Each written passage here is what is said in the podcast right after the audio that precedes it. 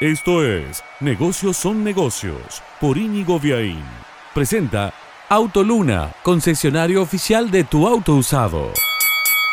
Si todavía no te has dado cuenta, dentro de poco vas a ver seguramente la nueva marca de Burger King, la otra cadena de hamburguesas americana que pelea palmo a palmo con McDonald's en esa categoría y que como te decía está renovando su identidad visual semejante esfuerzo cambiar la identidad visual en el mundo, porque esto es una movida global, le va a demandar por lo menos un año y medio, dos, y en Argentina por ahora han empezado a aplicarlo en todo lo que es la comunicación digital, en las aplicaciones, en la página web, en los sistemas de delivery, y luego avanzarán hacia otros formatos para finalmente reformular el concepto de los 115 locales que Burger King tiene en Argentina, 10 de ellos en la provincia de Córdoba, 9 en la ciudad, uno en Río Cuarto. Hablando con el gerente general del Burger King nos comentaba que no hay muchas aperturas previstas para este año, alguna habrá porque precisamente el fuerte del esfuerzo está en trasladar esta nueva imagen de marca a un nuevo concepto de operaciones en Argentina, donde destacan cada vez más van hacia alimentos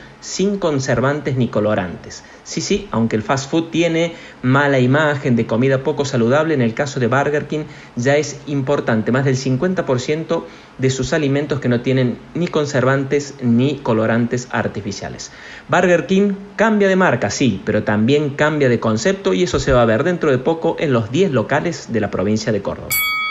Presentó Negocios son negocios Autoluna, concesionario oficial de tu auto usado. Negocios son negocios es un podcast de Inigo Viaín, todos los derechos reservados, más podcast en www.infonegocios.info, una audioproducción de Lux Boys.